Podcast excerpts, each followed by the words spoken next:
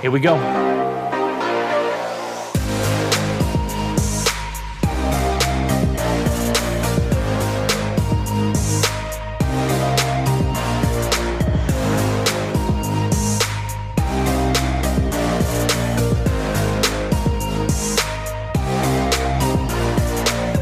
Hey there, folks. This is your host, Cameron Ivy of Privacy Please, and thank you so much for tuning in each and every week. If this is your first time, welcome to the show.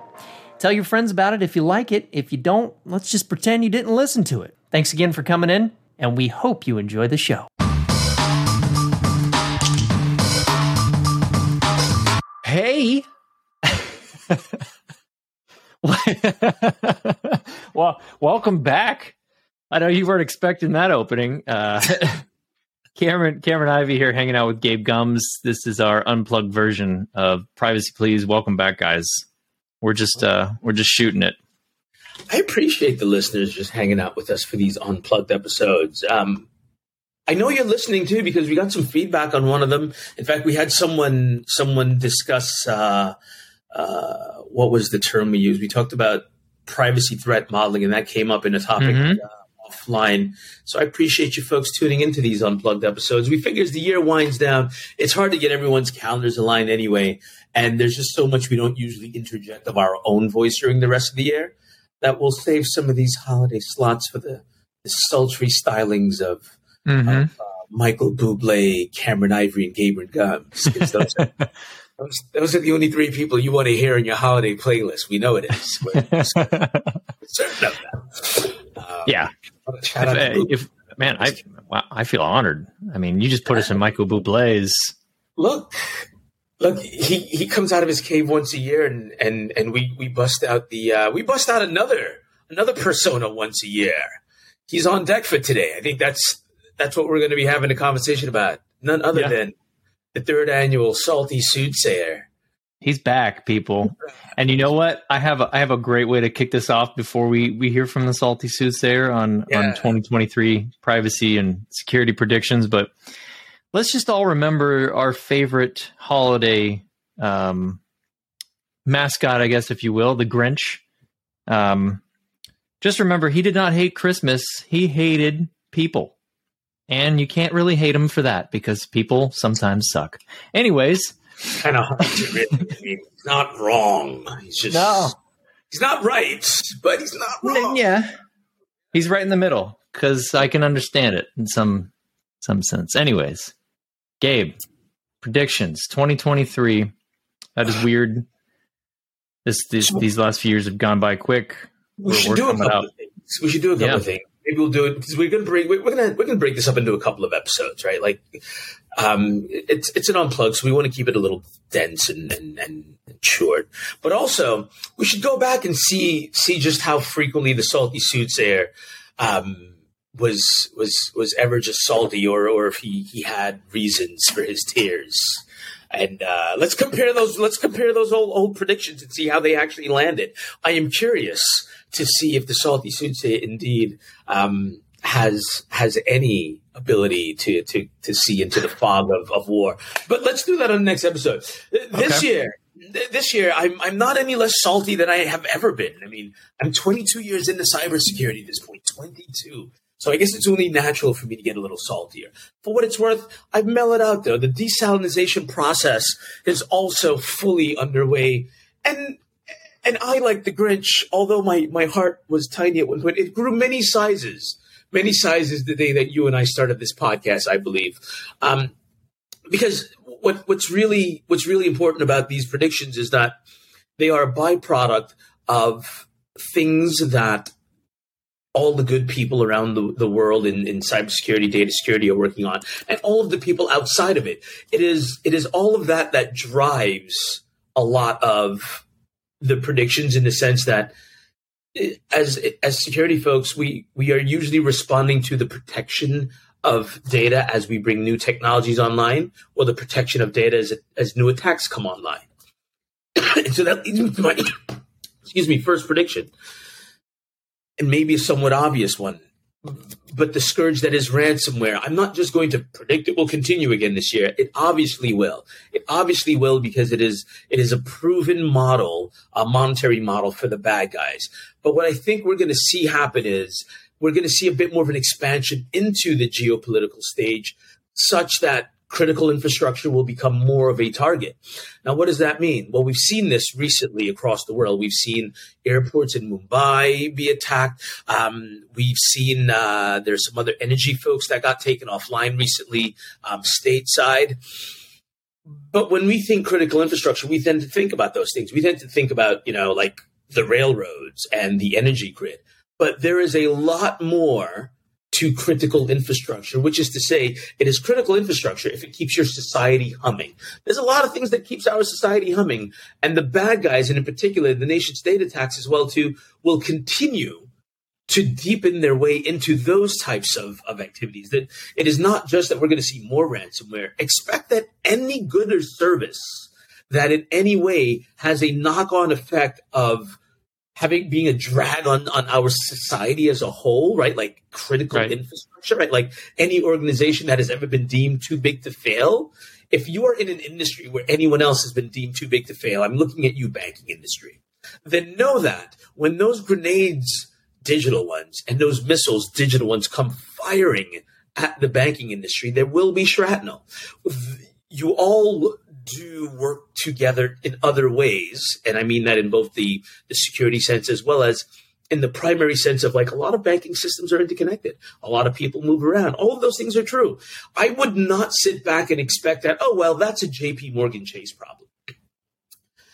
Right? Like if you're if you're a credit union, you, you, you this is your problem too. What am I getting at here? Prediction number one ransomware not only continues to be a scourge, ransomware pushes further into critical infrastructure. And I think it's very important that we understand how we define critical, mm. infra- critical infrastructure to not just include the railroads. Yeah.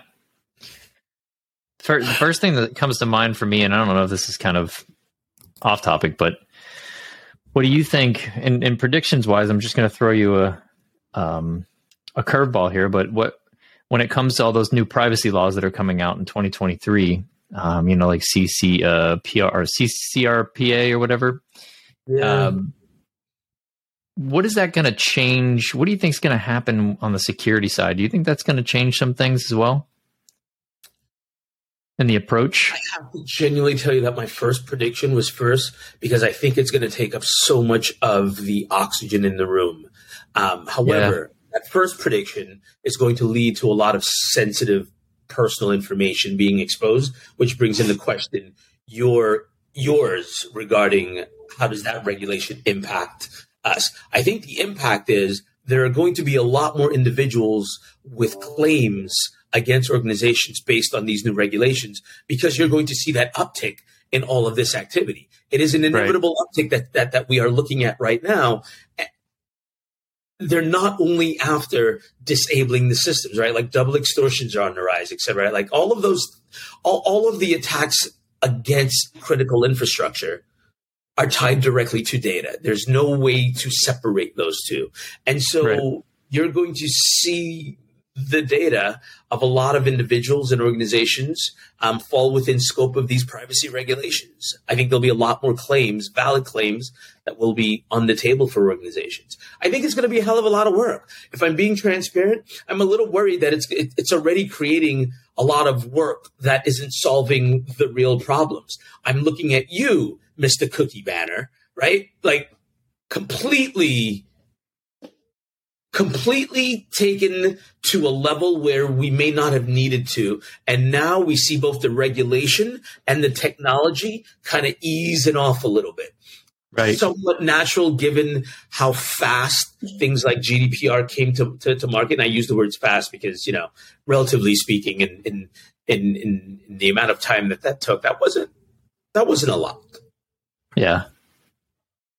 Yeah. Good point. So what? Um, all right, let's move on to the second the second prediction.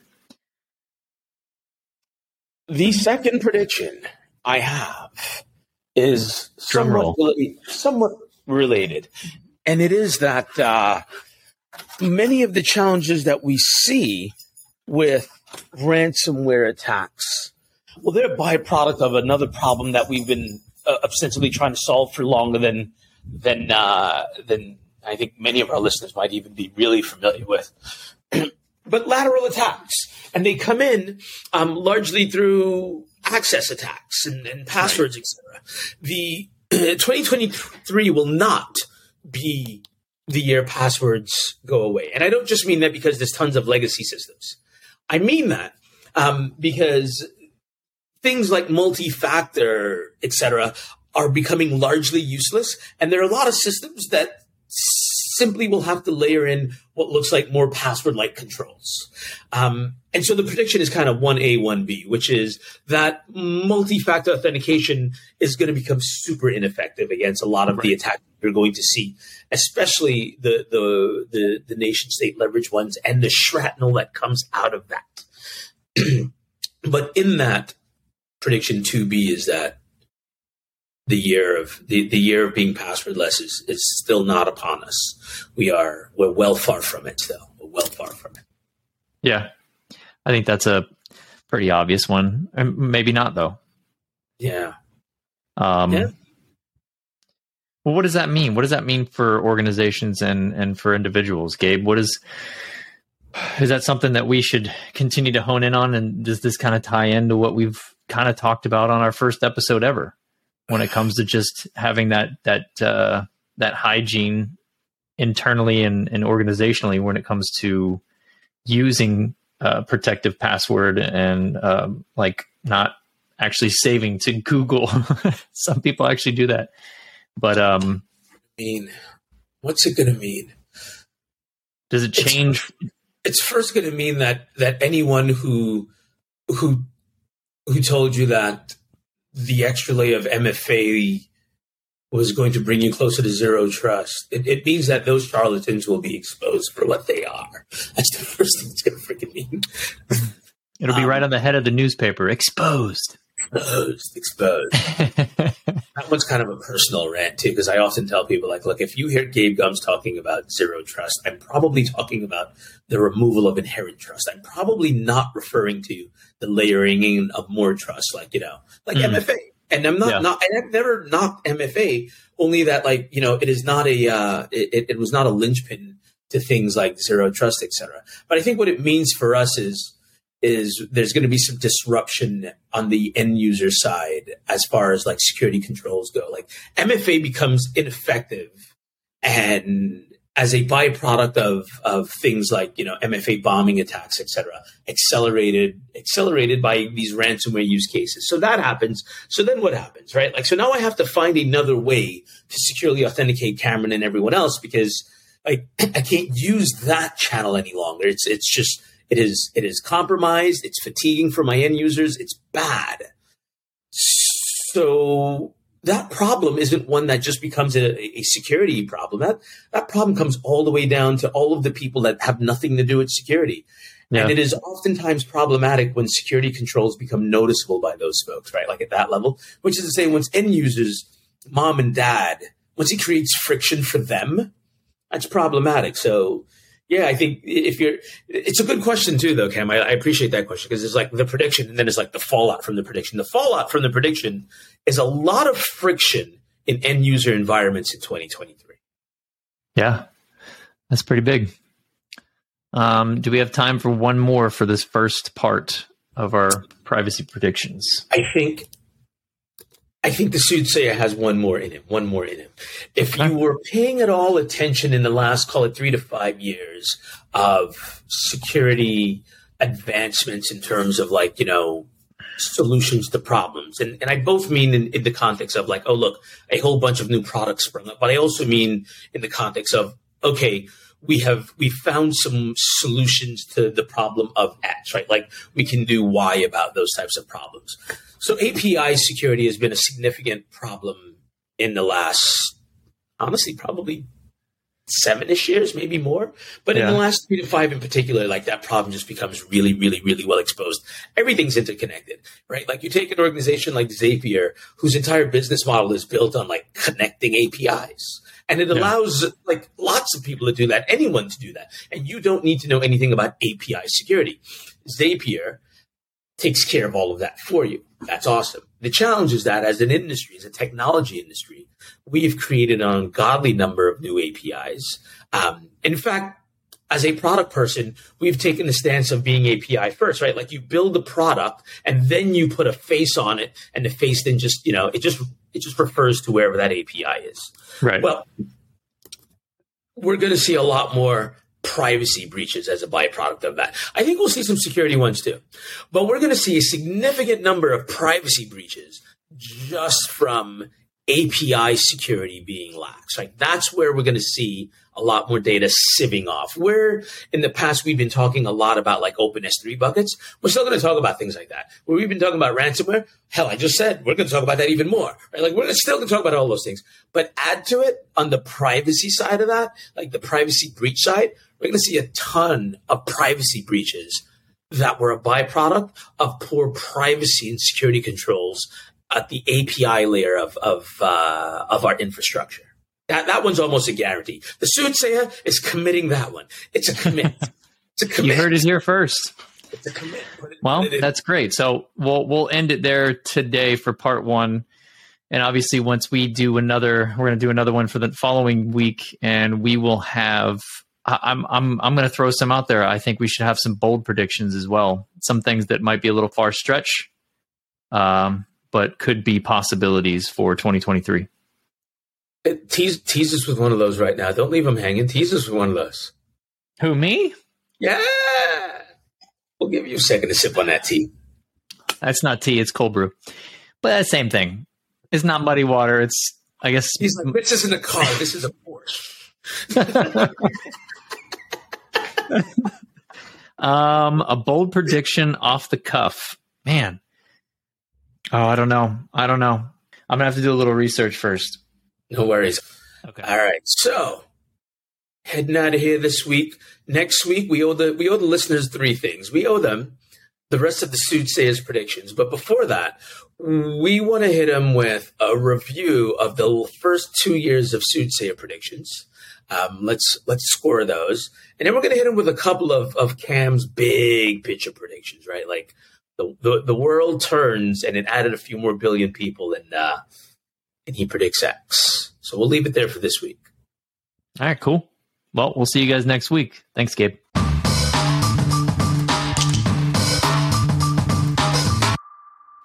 Hey, you guys made it all the way to the end. Thanks for listening. Again, if this is your first time, we really appreciate the support and everyone that's always been around since the beginning. We love you guys. Keep supporting Privacy Please, and we'll always have new content each and every week. Cameron Ivy, over and out.